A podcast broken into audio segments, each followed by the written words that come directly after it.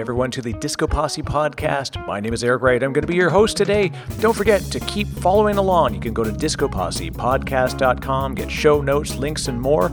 You can subscribe on iTunes, Spotify, Stitcher. And with that, let's get started.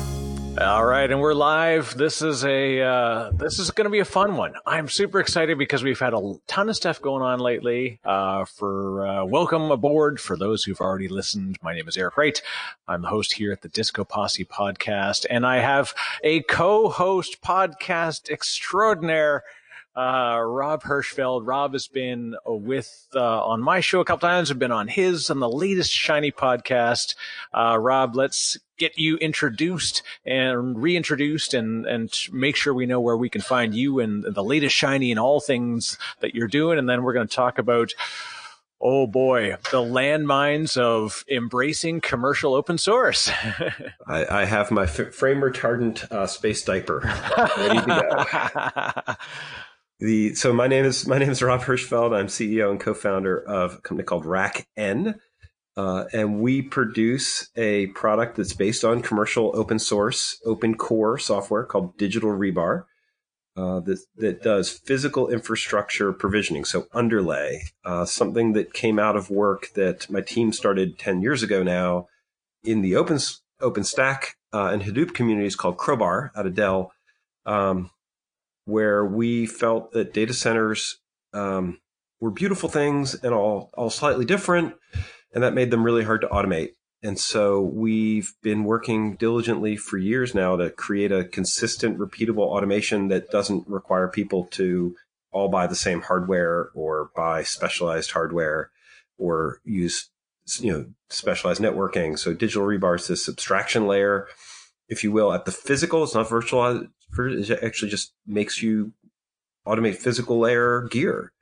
Um, and so that led us in some ways to the latest shiny, which is LeetSpeak, L8IST SH9Y, um, that I co-host with Stephen Spector, uh, who works for uh, Ericsson with the Edge Gravity Group, where we are exploring um, edge infrastructure, automation topics, open source, um, you know, Kubernetes, all sorts of, you know, DevOpsy type stuff that's relevant to that.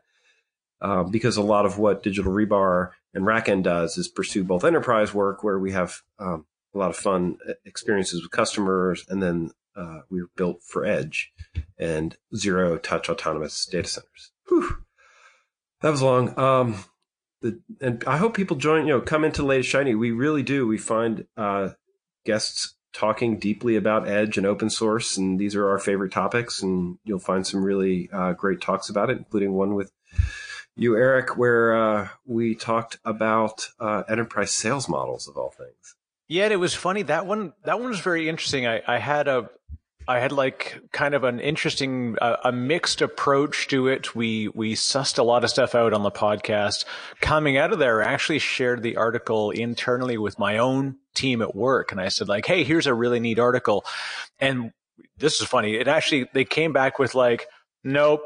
Stopped reading at paragraph three. Looked like somebody was angry at sales, and I was like, "Ah, interesting."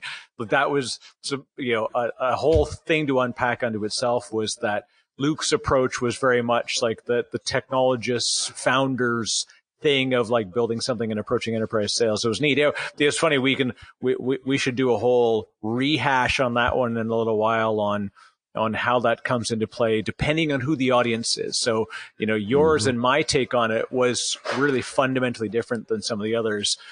And so this is probably the right segue to to when we talk about open source uh, you know, commercially backed and open source commercial, you know, co- open core. Oh boy, you know, what spawned the love for wanting to have this conversation again? Because we have it all the time, you and I, and, and many folks in our community. Open distro for Elastic. It was announced by uh, Adrian Cockcroft over at, at AWS, uh, and it it created excitement, anger, uh, it was it was like the seven stages of depression got played out in front of us in amongst open source advocates, and I saw what I could only describe as like just pure vitriol against like this is why you can't have good things in open source. I'm like this yeah. is this is a good thing in open source. I so I was really torn. I'm like I'm gonna let everybody have their hot take moment, and I'm like I'm gonna find Rob and we're gonna talk about what we what we see is the once the dust settles and the hot takes are over, you know, let's rant cast this bad boy out. Uh, so, what do you think? What do you think about it? Oh boy, I I think it's an indication that open source models and why open source models I mean actually mean open source buyers um, are seriously flawed right now. Um, in some very significant ways. And and I would click a level deeper and say I think software in general, the software markets are in are in much deeper trouble than people want to admit. Um, and this is an indication of that problem. Um, and so I, I, I, think that you you can't talk about this open source. And this this is where I'm very different, actually, Eric, than than a lot of people in industry because I think that it's not just an open source problem, it's actually a software marketplace problem uh, in this case, and how we deliver software and buy software and innovate on software. Because you, you really can't decouple this open source dilemma, right? Because we're not just talking about the elastics, we're talking about um, Redis, we're talking about um, what's the other one? I can't believe I'm forgetting it. Yeah, there's been a few lately. Definitely, there's Redis been, was one that was, was it's, called it's like, out as a specific that had like a license change and a. a but but yeah, it's there. There's a few other examples for sure. Right, but but these are but the but the problem they're having is that SaaS is eating their lunch. Uh, you're right. You know, three years ago, I was at a meeting hosted by uh, VC where Adrian was talking and basically said, um, the way to monetize open source is through a SaaS. And basically we're just pushing everybody into SaaS as, as, oh, if, you know, if you're going to protect your IP, do it with a SaaS, force people to pay for the service. Um, and that in itself is troubling, right? You look at what Amazon's doing, um, and they, boy, the simple, I'll give you the hot take on this. Amazon does what Amazon does. They're the you know they're the scorpion stinging the the wolf in a way. Um, you know, helping across the river. It's it's like, look, there's a lot of money here for our customers want want to pay us for your product. If we can't, if you know, either we're going to take it, we're going to clone it, or we're going to fork it. Um, and this is and but this isn't just open source this has been the the model for amazon with cool things in the amazon cloud for a long time right that was the joke it's like oh i've got a cool service on amazon the next reinvent you're going to amazon's going to announce their competitive service with open source we've just made it easier yeah, we, we basically gave them the code. Here you go. it works. Uh, make this awesome and sell it. and and it's it, this isn't Amazon hate. You know, this isn't like Amazon is some evil corporate behemoth that's different than any other, you know, market that we've had. You know, VMware was accused of doing the same thing. Microsoft was doing the same thing. You you create a platform with enough lock-in and enough momentum and enough customer base and your instinct is, oh, I can offer that service. I have, you know, way more developers. I have, you know, heartbeat on the customers. Why would I not make it part of my platform? And it opens up the door to this problem of like we i say we the general open community sometimes pushes back against corporate contributors and so I said, well, if you, if you mm. don't let someone come into your treehouse, then don't be angry that they built a beautiful, better treehouse right next to you.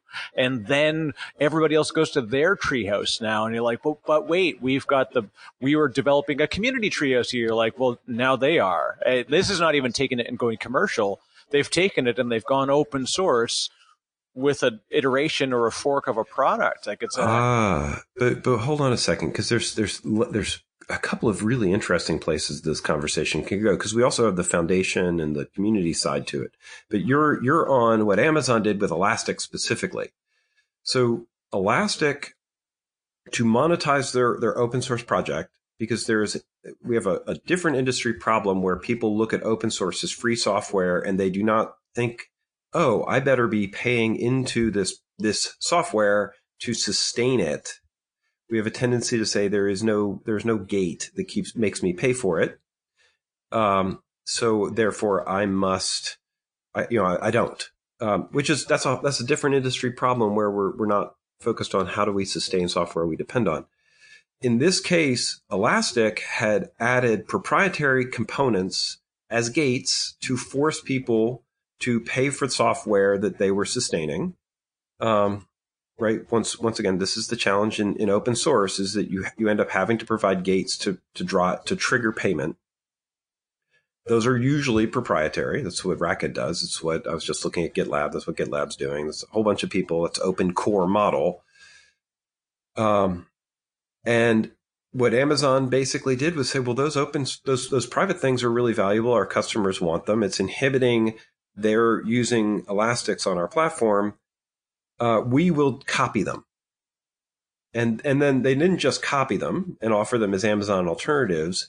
They open source them to basically re- dilute the the barrier, the you know, the cost, the the, the the the funding barrier that Elastic's was using to force people to pay, because um, Amazon doesn't need to pay generate money on the software license; they generate money on the hosting, on the service providing. Yeah, it becomes the neat thing of like where the revenue will come from that will drive utilization you know it's it's fundamentally different and, and it's mm-hmm. a tough one like i'm really I don't know. I'm a free market fan, so I'm torn. You know, it's uh, there, despite the love that we should all, you know, go to one source and, and build one thing.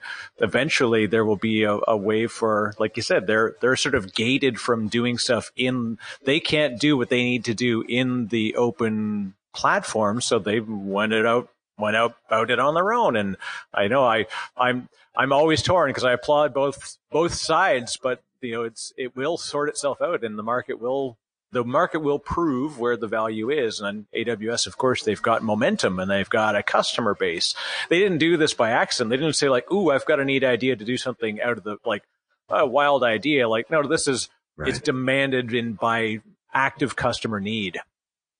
And this is actually one of the things in, in, in my thinking about this before the call is there, right? We love to talk about, and I was on a Twitter debate uh, with somebody about, right, the engineers developing the code. They're the heroes with the capes and flying through the air, and the engineers and the engineers and the engineers writing the open source code. And, and yes, those are important. And sometimes they're very passionate. My team's very passionate about what we do. Um, we still have to eat and house yeah. ourselves and, and got to feed and, those heroes. and, and, buy and you know and, and in America buy health insurance and and other things. And um, uh, you're Canadian so I, I know that that's not a concern for you. Um, sorry political digs. Uh, them or them the um, exactly. the but but here's but here's the thing. We we really we we're like oh it's you know, open source code and it's the code but it's not just the code we have taken years to understand the problem, to build it in a way that was easy to use so that people could understand it, that, you know, that we actually prove the market, right? There's, there's one of the things that, that Elastic has done that really gets, you know, when you just think of it as open source code, really undermines it is they have described the problem and made the problem approachable in a way that is valuable to their community. It's not just they have code the, the, the way that people are solving problems using their platform is actually the much harder thing to figure out. Code, code is hard to write and takes time, but it's learning how to apply code to a problem space that's really valuable. And Amazon is now showing up and saying, Oh, thank you for figuring that out for me. I know that took five or 10 years or to figure all that stuff out and make it really obvious and easy. We're just going to take it. Um, yeah, thanks for that. That's a thanks uh, for that. Redis is the, Redis is the same thing, right? This is where, in a lot of cases, these projects have worked for years to be able to describe and fix their problem in a simple way. And when when somebody shows up and says, "I'm mad at you for making me pay for that because the code is open," you're like, "But the years of research and development that I put into that, uh, you, know, uh, now's the, you know, I'm now I'm supposed to recoup that benefit. Um, and so you know we don't we don't think about things that aren't software that way. Wait, if, if physical gear you buy, right, as services, you're paying for the service as you go. And if Amazon improves their efficiency in delivering the service, everybody you know claps and stands up and says, "You are a hyperscaler. Good job on on creating you know, economies of scale. I will pay you. I will continue to pay you as if you didn't have them." Um, but software is a different, a strangely different animal because it doesn't cost anything to manufacture. Yeah, uh, uh, it's it's a very tough, intangible thing when we try and look at that that cost of building, maintaining, and you know, and and again, like you said, like you know, hyperscaler being the the thing we attach to. You know, if Amazon's doing this thing, they're obviously going to draw more people towards it, and then that increases innovation. It, it's now is the core. Like that's the open source idea is that very same thing, right? If you open it up to a larger community, then the community, you know, builds together. They build towards, you know, multiple goals, which be, we find common goals and do so mm-hmm. it, on its face, the, the, it should work better. It should be this whole idea of the peloton of, of developments that we will move better as a group than any single person could. But the downside is what happens when that peloton reaches a decision point and they have to decide on a feature set. And all of a sudden we end up with this thing of, you know, should this be a commercial thing? Should should we say that this is, you know, should this be a plugin versus in core? Like once a thing reaches a certain size, that's a different problem, you know, but ultimately those decisions get made, you know, versus AWS, you know, or a, a, commercially backed platform can just say like, all right, we've got product management and, and this is it. And we're going to make harsh decisions in a, um, an idea meritocratic way, which is a seemingly unpopular thing all of a sudden because it means that someone has to hear the word no, uh, or that yes, we're going to do this despite general, some objections in the community because there's a greater demand for this, and so therefore we got to run with the direction of the ball. Yeah, the the idea with meritocracies being bad, and actually, we, I, I did a podcast coming up on that um, with Rocky Grobert, which is amazing. Um, and we we we actually spent an hour talking about that. Um, worth listening to. Um, I, I, I could. T- it's worth doing in advance of. You have a great view on a ton of that stuff, and just it's a conversation we all need to listen to and have. Yeah, I've I've seen some toxic behaviors um, where we uh, dismissed market um, market views um, based on this. Basically, um, in the OpenStack community, we had this idea that sounded really great with this big tent, but what they were doing is they would pick a single project. So whoever came in first, whoever was buddies with the leaders, would say, "This I am the I am the way to do something." Um, and then the community said, oh, we've picked a way to do that, which is not actually letting good things go. And then sometimes what would happen is somebody would raise a flag that they wanted that they were going to, they were going to do something. And then they would have to go build it when alternatives existed in the market, but they weren't written in Python or they weren't written, you didn't have the right license or they were commercial. Oh, and, oh no. and, and would require somebody to pay for them to use them or were free, but required payment for certain use cases.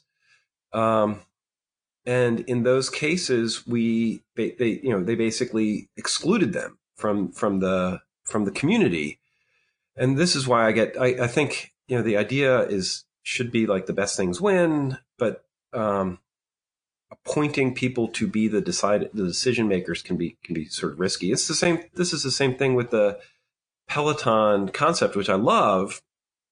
Um, and let me explain Pelotons a little bit just for the audience. Yeah, good call. Sorry, I just like dove right into a cycling reference and, and didn't even really you know pull on what the idea is there. So so in in the in a in a in a Peloton when you're when you're cycling together, uh, you can get right behind another bike and draft that bike so that the, the wind of moving moving through the air uh, creates pockets where if bikes are following each other, the lead bike has to break the air, but the bikes behind it, uh, just like when birds flock, um, get a much easier ride. So they can draft and, and basically conserve energy. And then a, a team will actually rotate that lead position so that different people are doing the hard work and some people come in and coast behind. And then there's strategies where you can exclude people from, you know, you can go right to the edge of that envelope and not allow other teams into your windbreaking. And into, into that, there's a word, there's a Peloton word for that, that, um, scrum or that, what I don't know what they call it. Um, but, but you can literally create exclusions for, um, a, you know a a group you know exclude people from your group so that some people are getting it easy and some people are getting it hard which is exactly one of the challenges with like a big SaaS platform or something like that. You can there's you know being on Amazon or Google or Microsoft or Salesforce or anybody if you're using their services you're drafting um, and if you're if you're trying to do something else you're not and it's a lot more work um, but then that creates an innovation burden where uh, you know, if I'm trying to do, you know, just like for what we do, if, if we're out without, with, you know, there's nobody drafting for, for RackN. yeah, you are, so, you are always on the front and it, it, we're, we're always, right. So we're always pedaling super hard. And so it would be, it'd be really cool to be like, you know, nestled under OpenStack or Amazon or LF, you know, Foundation or something like that. But we're not, we're, we're out there pedaling on our own. Um, uh, and there's some reasons why that that happens. Um, and this is the case, right? Elastic, going back to Elastic, they've broken the wind. They did all the pedaling. They did all that work. Um, and uh, you know, it's people are drafting in behind them. Um, in the, the, in the that's how that's how I would that's how I would feel if I was if I was them and watched somebody take proprietary code, clone it, and then offer it to their customers after I'd broken the wind to get yeah. this far. Well, and the interesting thing is to to take that one step further to the competitive peloton thing. If you look in a multi-day, like a multi-stage race, uh, where you have teams that are riding, when the winner of the overall, so the leader of the overall, who wears that sort of leadership jersey, they are responsible. It's like an unspoken responsibility that they will lead and take the wind for the next day. Like, so the, when, even though they're in the lead, they could just pull in behind and ride the wave. No, they actually are, are, if you, they do that, they will basically get shunned for having yes. done so. So same thing happens in, in software. When you, when, so AWS having mm-hmm. done what they've mm-hmm. done now, if we look at Open Distro or look what Elastic did, that's great. They took the lead, but because they took the lead, they can't just let it go and then let the world build it for them and then come back in at the end and snipe the, the sort of you know, spotlight and say like, Hey, look what we all did together. Like, no, no, there's a great responsibility that comes with leading that, that peloton. It's an interesting, you know, it, I, I could put sport analogies for cycling into just about anything, but this is one of the most relevant ones because it's not just a one day thing. Like it, it is truly a, a multi stage process of watching stuff become commercially accepted, broadly used. Then you get the idea of like, well, can we let somebody come in and, and drive contributions or drive direction, even though, you know, we're concerned that they're doing it for maybe selfish reasons. Like I, mm-hmm. if that selfish reasons means that you're getting more customers using this platform, bring on the selfish reasons. Like I, I don't kind of like that. so this is this is the, right. The, commercializing your software is not a selfish reason. Um, and this this to me is one of the things that that was such a struggle in some of the open communities I've been in, where right. I mean, the people using the software don't want to pay more for it. Um, but we're we're we, came from this era with Oracle, right? Of you know lock-ins and huge prices and yachts and and sort of, and you know, if even VMware is considered right, you know, they're making, they're, they're printing money. Um, and for some reason we decided that that wasn't cool. Um, but we actually like in, in, you know, some of the, you know, I, I guess I should just say OpenStack, right? OpenStack was not commercial friendly. If you were trying to monetize something in, in OpenStack, they were, they were not happy about it. They were like, oh, you can do it as a consulting play. Um, which is not a scalable model for a software company. It's you know offering consulting and services on software is is not Nobody wants that. The customers don't want it. The vendors don't want it. Um, it is, it is, it doesn't scale, right? I want to write software and I hope everybody wants to write software that is easy to use and people don't need a lot of consulting and handholding and help and training that they get their jobs done without me feeling like I have to be flying, you know, your, I have to be your wing person and protecting you all the time. That, that's not good software. Um, so we, we have to be able to say, I do expect you to make money from this software. I, I, you know, and if you're not, I'll, I'll pause for a second, but I have a big, if you're not, uh, Eric, yeah. if, if if if you are not expecting to pay for software, then there is nobody sustaining it. There's nobody innovating on it. There's nobody improving it. I'm going to pound my desk, pounding. Yeah, that's Um, right. This is the, uh, you know, I've got bad news for you. You know, but this is this is no hot take. This is the proven reality that's played out in many open projects and and platforms and you know, oh, like we're not making this up. We're not suddenly getting like I'm not angry about this just now.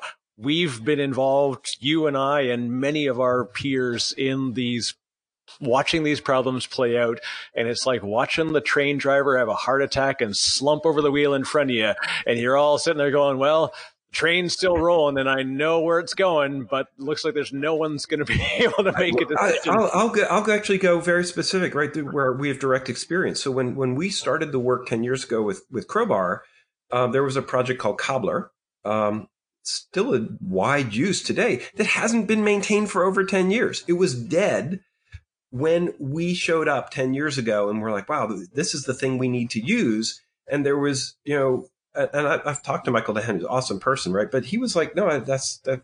No, we're not maintaining it. Um, so we showed up and we were like, well, it doesn't do what we need to do. We're, we can't contribute to it. We had issues. We had to build our own thing. Um, and in part because it was open, nobody was, nobody was really extending it, right? There, there are some minor commits, but it's like two commits a, a month or so, you know, it's like tiny.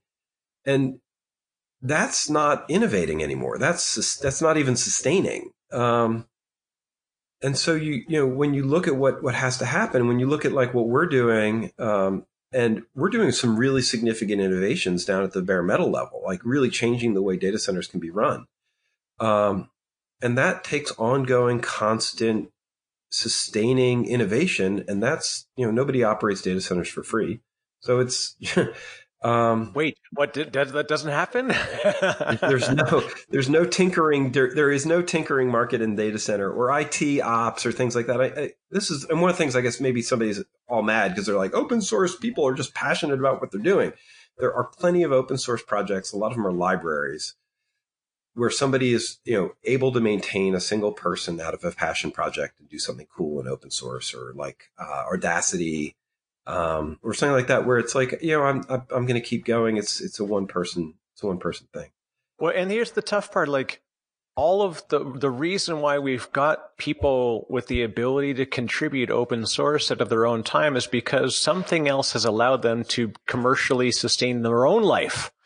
Yeah. And it's probably another commercial bit of software that they built, or isn't it like th- this?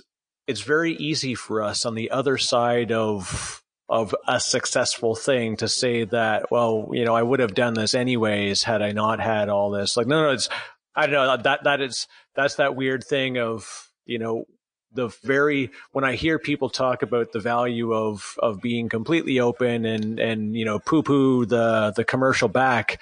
And the, that same person is a developer advocate making a quarter of a million dollars a year for a trillion dollar company. I'm, I'm going to say I applaud that you want to support it, but don't bite the hand that got us this meal. And, and Mhm. I believe, I believe it's a careful dance. I believe it's a, a, a responsibility for commercial vendors to be contributing and providing both people and code and ways to, you know, embrace these products and Right. blogs, everything. But it's like, it's a, So the- it's a weird thing. So there was a really good um, uh, presentation. I, I, you and I, sh- I shared it with you, so we can put it in the show notes um, by one of the GitLab uh, founders, um, around at the Open Source Leadership Foundation, where they actually described a one of their customers wanting to contribute code, um, which meant that they paid a consultant to try and write features for GitLab, and, and they were like, it was it was worse for us than if nothing had happened. yeah, actually took them backwards, right? Right. I mean, like the stuff we do, we would love to have more people contributing, but you know, we do it in the open so that people can see the code and, and understand it and, and look at it. But uh, we don't need another 20 developers writing the core digital rebar. It's not, it, you know, it's not that type of software. And we don't want, I don't, I don't think most software should be that type, right? The core of something should be, if you're going to use it, it needs to be stable um, and maintained. It's all the pieces and plugins, and we built very extensible stuff. And that, that and I'm saying that not to promote uh, digital rebar, but this is the pattern that we see, like in Kubernetes, where they're like, oh, API extensions, and so there's a great community, and there's a whole bunch of people doing really cool work that's not in Kubernetes. It's an API extension. Yeah, and that's it. It and that become there's the the difficulty of making the decision of where that engineering effort and where that product choice needs to be made. It's uh, you know, I, am excited by the when when you see people reach those decision points. They're like, ooh, okay, you know, grab your popcorn. And let's see how this one plays right. well, but but that works really well. I mean, I'm I'm thinking through all these examples, right? HashiCorp um, like with their products have cons- have you know sort of consistently started with the oh it's all an integrated thing and then gone oops thinking terraform specifically and then said oh we have to create a plugin model and they created plugin models so things were separate um, so that when people develop plugins they weren't um, beholden to hashicorp's compile or code reviews or anything like that um, and they they didn't even have to open them or release them in, in, sequence or anything like that. These are these are all just good software patterns and practices. Um, and and then like for uh, Elastic, I'll, I'll, keep trying to bring us back to Elastic. You know, that's what they did. They had plugins and extension points and things like that. So most users never had to buy the product. But if you were doing enterprise things, you could plug in things that solved enterprise problems, and that became their monetization trigger. Um, which yeah. is great. It's uh, uh, and again, like I said, we we applaud them for it, and and I I just that gets under it's so understated the value of you know creating something that people will broadly use that can be developed for open use, for mm-hmm. free use where it's necessary, and at some point you say, okay, I it would be really neat if you had this thing like, ah, okay, well we we do want to maintain that thing. We do want to create that thing and we're going to build a platform and a company around it. So I'm like, great. You know, it's and that's where the split begins to occur and and what I believe it's in the same way it's that's a free market and the mm-hmm. the free market will decide as well if that if they're not going to buy it like HashiCorp you know, look, let's just say that, you know, pick a number, right? Let's say, let's say they have 200,000 installations of Terraform. How many of them are paid? A tiny percentage of it, dozen, right? Yeah. Right. But so that's their responsibility to create an ability, a, a thing that's worth paying for. And, and they're going to do that. So. Well, but, but I think it's also it's this and this to me is the the danger, right? Because if you shift the burden to the the the company who makes the software, which I feel like we've we've done as an industry, then it's easy to shame them for changing their license or something like that. Part of this problem here is that, that as an industry, we have driven the monetizable value of software in a lot of these cases to zero. And because what we're doing is like, oh, it's open. I don't have to pay for it. You're a bum for making me pay for it. Um, and I, I think that that's a sustainability problem. If, a company feels like they have to open source it um, from a marketing perspective, and then that makes it hard for them to recoup the sustaining costs for running the software because they can't count on goodwill. People aren't going to, people never call us up from a goodwill perspective and say, I really want to buy your software. yeah, um, that's that's generally not a like, hey, I've been really looking for ways that I can pay for your stuff. Can I do that, please? you know, sometimes sometimes we do get people who are like, I can't use I can't use it without a support model, and I, I want a support model. Um, But yeah, and that that's that in itself is you know a, a, another value stream that people seek, which is why well, you know some of the examples we called on are are able to to create commercial wraparounds to their their open platforms, and and they do it by creating poison pill licenses, um, right? Which which to me is not particularly attractive, right? It's what you've done is you've taken a, a open source platform and you've you've tried to make open source contagion. Um, and I'm I'm not you know we we talk about it all the time. There's another model that people use. Where I was just on a LF Edge call where they were talking about something that was based on XenServer, and XenServer's model is basically uh, we time delay the the releases. So if you want the new stuff, it's 18 months old. Um, which is not a great model either, right? What about security patches and, and things like that? And we keep coming back to this um, dilemma of how do we force people to commercially sustain software that they're using to drive their businesses? Um, right, the phone companies have been really active in OpenStack because they're trying to, cre- you know, they're trying to get away from from being forced to buy licenses. But I don't see them giving me discounts on internet and phone service. Um, right? They're they're not that that's not happening. So it's this very strange thing where things that have to sustain people's business businesses normally get paid for, um, and we've created this funny market where people have decided they don't have to. Uh, and that actually does highlight the free market doesn't always work in everyone's favor, and know, there is the potential for you know, especially tel- telcos and other things that they can use free software and they can use community driven stuff and then they can commercialize it and never provide, you know, the, they're going to get exponential gains from it and they may provide incremental, you know, you know upstream commits or, or stuff like that. Um, so yeah, there is a chance for it can break, and that's a that's a powerful example. And hmm. unfortunately, then it, it, forces us to think of like, well, neither is, it's not as, it's an, one end of an extreme versus the like fully open and everybody gets together like we grow a community farm like that. But guess what? Community farming, not super sustainable or, or, uh, or, or scalable. it's mostly a feel good thing.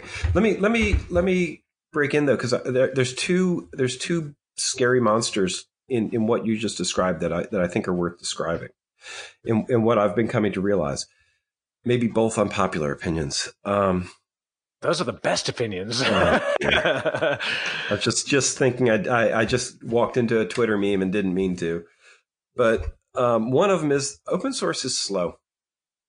I, am sorry. I know people think we're going to have a thousand engineers show up and we're going to row the boat faster than that's not how software gets built. Software is designed. It has to, it's intricate. It has to work together, right? The, you know, OpenStack's review queues were notoriously problematic. Uh, Kubernetes, same thing, right? You get a lot of developers in something and a lot of reviewers and it's actually hard to land a patch. Um, and then actually it, you know, and then you've got committees designing things and it's, it's all sorts of stuff, right? You, you get a small team working together in a close knit way and they, they actually can innovate really quickly. Um, right, it's the two pizza team concept from Amazon. It's one of the reasons Amazon's so powerful is, how, how quickly they're able to go. Open source, right? And, and I know somebody's yelling at the mic. Linux is amazingly, and it took oh, exactly. years for Linux to get to this point where it got through. I mean, t- 10 years of growing pains and, and all sorts of, you know, tinkering and things like that. And then it stabilized and then it became a platform of innovation. Um, when it stopped being something that was break it. You know, it, it, it, there's a life cycle on this stuff. And a lot of the open source projects that we're so excited about are not at that phase in the life cycle yet. They're going to have to get there slowly over time. Um, and so there, but here's, here's the two, the two scary things. Um, one is that if we aren't making money on software, software, which is different than a SaaS. So something that you install, manage, you integrate into your business that that basically you own as part of your your process is going away because we're not creating financial incentives for people to create software something that you can buy and own and maintain for your business and be completely involved what the market has moved to is SaaS as the way that you buy software. And and I know we love it because it's low friction. Um, it's very easy to use. I don't have to worry about all the management and the servers and all that stuff. But the reality is, is that SaaS is a black box. You're dependent on somebody else. You're innovating at their pace. Yes, they've taken a whole bunch of stuff off your plate. But if you don't like the way that, that Amazon is running things, and right now they're smarter than most people, so they're doing a better job than you, you're stuck with what they've got and what they've done. Um, this is why Kubernetes is really interesting. It gives it. the good news back. is you're on a fast you're on a fast boat. The bad news is if you got to if you want to get out, you better be swimming.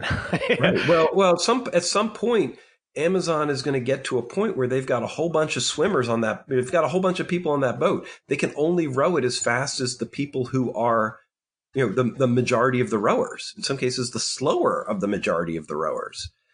Um, and I know they keep adding service and doing all sorts of cool stuff, but there is inertia in in the popular consensus. And so when you want to run something yourself, you're you know you're gonna you need to be able to own and operate and manage and things like that. And, and by saying SaaS is the way we monetize things, we're basically saying, you know, you're not you know software we're not we're not creating incentives to, for people to build software that's an independent standalone thing anymore and that that has me nervous. I've had some. We've done some shows about this. It's ISVs dying, and and sadly, you and I've talked about this. Uh, ISVs, you know, the ISV market is getting really really hard. It's hard to deliver standalone software.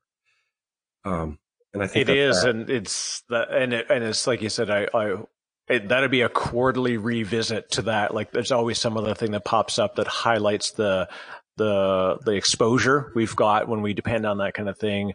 But it was, you know, at the same time, it's I don't know. Uh, again, it's there's these incredible swings, and I love the idea that you talked about. At some points, you're going at the speed, this exponential innovation, but at some point, once enough people are using it, they actually have to slow it to make sure that you're keeping the greater percentage of the pack at the same pace and not shaving people off the back because you say like, Hey, can't support your use case anymore because we had to move faster than you. We have to start collectively moving at a more gentle, but continuously forward pace. It's this is, this is a problem with APIs, right? and, and I've seen this over and over and over and over again is that you get somebody, uh, HashiCorp just had this problem with Vagrant where they tried to come up with a new Vagrant. Um, because Vagrant has a ton of technical debt in it. And they're like, oh, we're, we, we now we know better. We're going to switch. And the market basically said, meh. And, and they, they couldn't. No thanks. exactly. Um, and, and so what, you know, when something is successful, you can't keep innovating. You can't even make, you know, it, it changes to it. And so it's one of the problems with like these big open source, you know, uh, bandwagons. It's like we're, you know, planning at raising a flag and we're going to do all this stuff and then, and, and we're going to design the software and people are going to start using it. And then, then they bandwagon on before it's had the baking and iterated iteration time. And you've built, used an API and now you're stuck with it. It's really hard to change. But Amazon had to change their internal IDs and it took them what two years to change how IDs are generated inside of Amazon because so many people built them into scripts. Um, yeah, that's the the fun part of of broad and aggressive adoption. Suddenly locks you as a creator of of things into like oh oh boy you know? And it's not even that whether it's right or wrong like it's it just is what happens you know? And sometimes people adopt things in a way you don't expect and all and then now you have to incorporate that into product direction and, and roadmap stuff. And like you said it's god api versioning and and all these things. There's there's many many ways to you know to bring forward apis and to, cleanly deprecate stuff but no matter how much you cleanly deprecate things at some point someone's getting getting knocked off that boat and that's and this this to me is one of the things about open source and commercial open source that people should think about more more. A, a company and a commercial value like ROI and profit help manage that process in a very productive way. Because if a lot of people are paying for something, they're gonna they're gonna that process gets managed in a productive way. If nobody's paying anything for it and it's just an open source guy on the weekend and he says, yeah, I don't have time to worry about backwards compatibility today. I'm changing the API, new new version, go. Because they Yeah. only care about the new thing they're building. They don't care about the thing that you're using. That's what sustaining is about. Um, and so, you know, this is where commercial, the commercial component, if you know, so, look, I, open source can be great and shiny and things like that. Latest shiny for us is actually a joke about people chasing latest shiny instead of concentrating on value. And this is a great case, right? If, if I only cared about the new new in the open source, whatever project I'm using, that means I'm not actually using that software. The, the real thing I want is the, the stable version that I'm going to be able to build on top of and isn't shifting sands.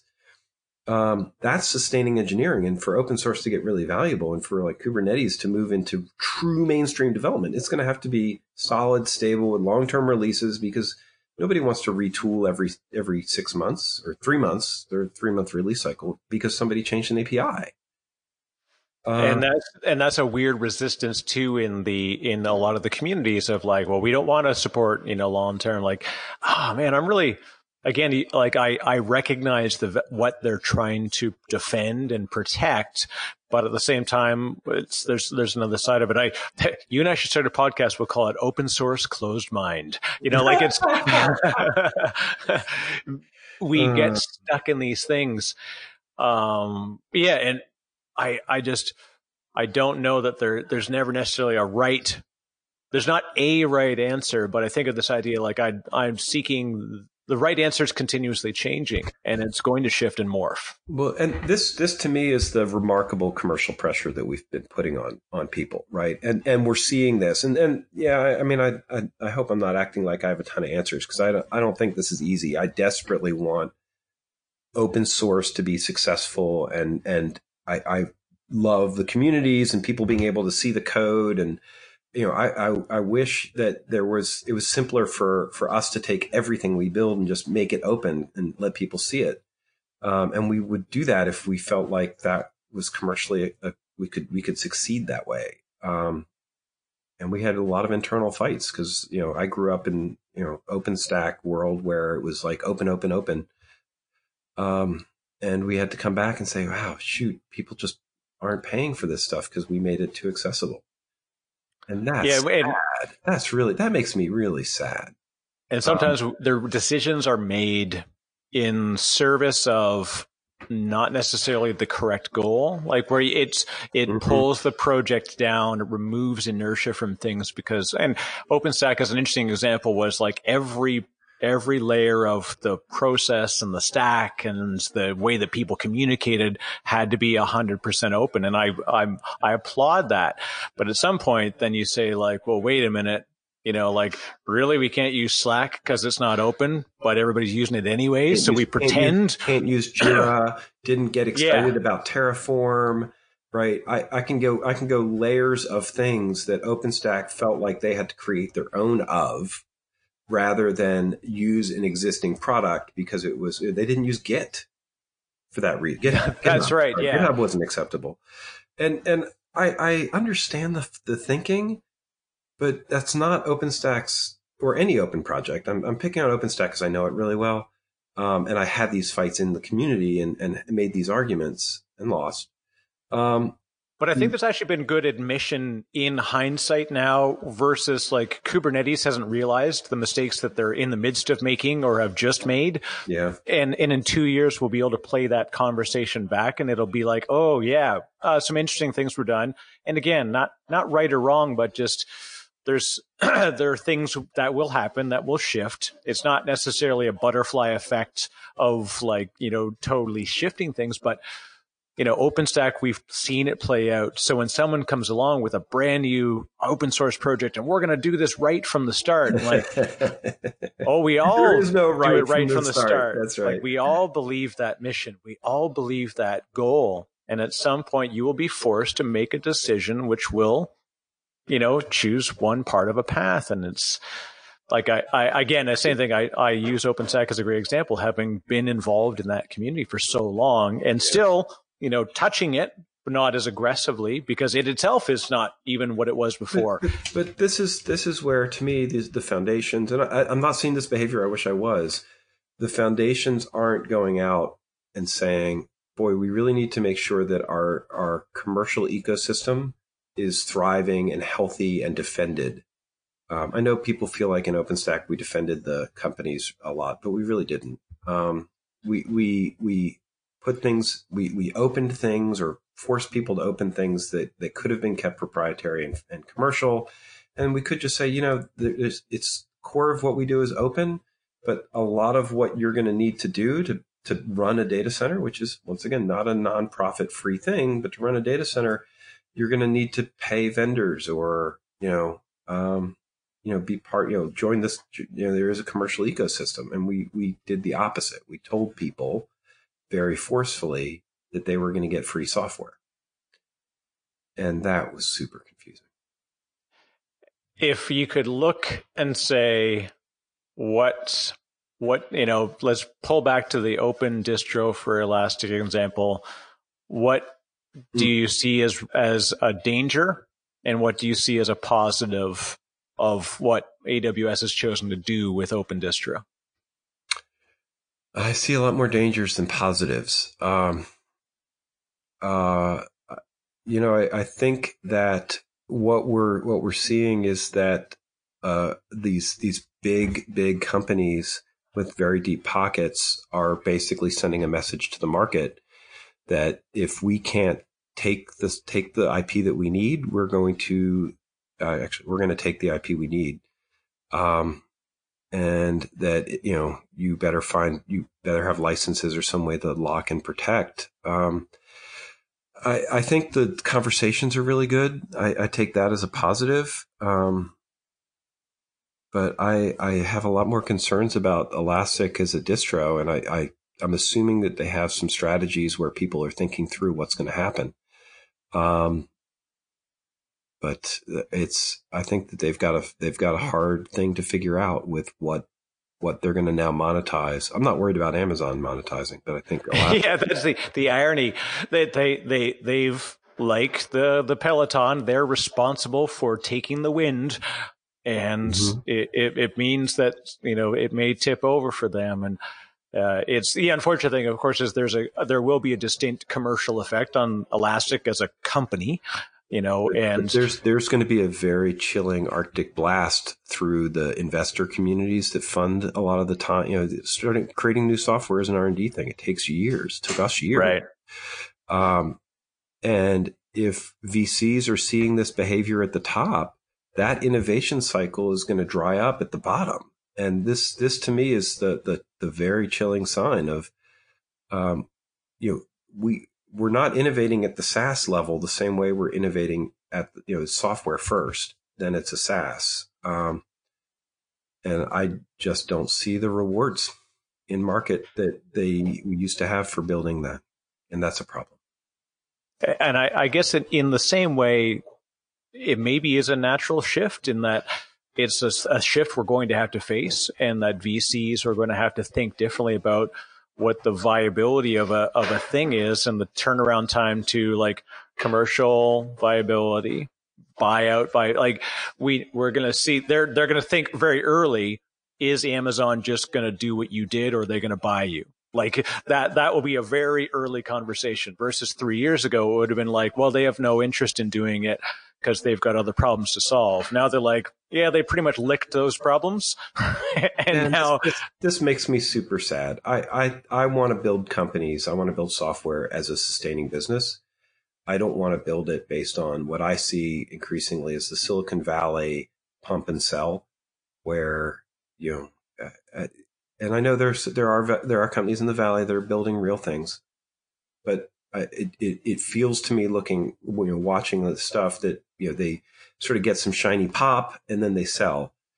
Um and and that it, you know it, it takes time to build real stuff. I'm sorry. Just you can't just throw a, you know a hundred engineers at a problem um and solve it you know one one hundredth of the time. And eric i'm gonna have to run So yeah, no, it's this definitely it's been a great conversation. Thanks very much, Rob. We we will keep having this conversation in the community. We will keep doing stuff. So let's let's hang tight, of course, folks. Don't forget, jump in, uh, visit the Big Shiny. sorry, the the latest Shiny podcast. I want to call it Big Shiny because it is big. Uh, great conversations, great folks. Um, you know, Rob and, and Steven and everybody that he has on are, if they're on that podcast, they're worth listening to. Uh, of course, you can come back and check out more stuff from the Disco Posse podcast and much more. Thanks again, Rob. We'll talk to you again very, very soon. And, uh, we'll see this all play out. Maybe we'll revisit this in a quarter. uh, hoping hoping everything works out to the best. So all right. thanks, Eric. Perfect. Thanks. You're listening to the Disco Posse Podcast.